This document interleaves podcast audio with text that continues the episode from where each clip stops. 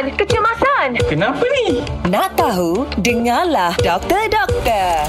Kali ni pendengar ni nak tanya doktor. Dia kata, baru-baru ni saya ni terkena air panas.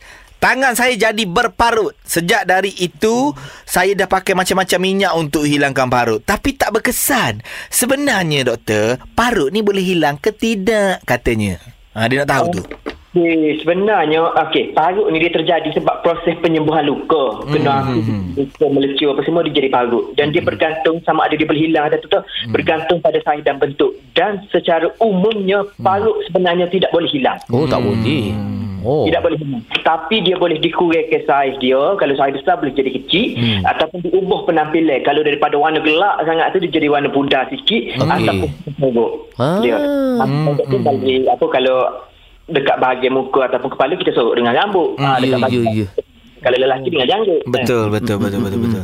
Oh, memang oh. tak boleh hilang, doktor. Memang kalau ada yang kata gini-gini, okey boleh hilang parut tu, itu tak berapa nak tepat sangat lah, doktor, ya? Hmm. Dia boleh ubah penampilan sahaja. Dia bukan boleh hilang seratus peratus, tapi dia boleh ubah penampilan. Sama ada melalui sorok tadi, ataupun memang ada ubat-ubat untuk ubah tu, seperti gel silikon, pelembap dan sebagainya. Dia, ataupun kita, betul lah.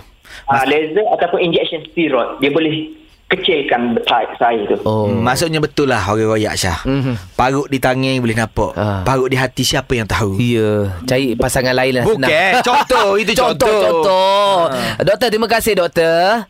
Sama-sama, Syah. Saya rasa dengar. Oh, macam tu ke, doktor?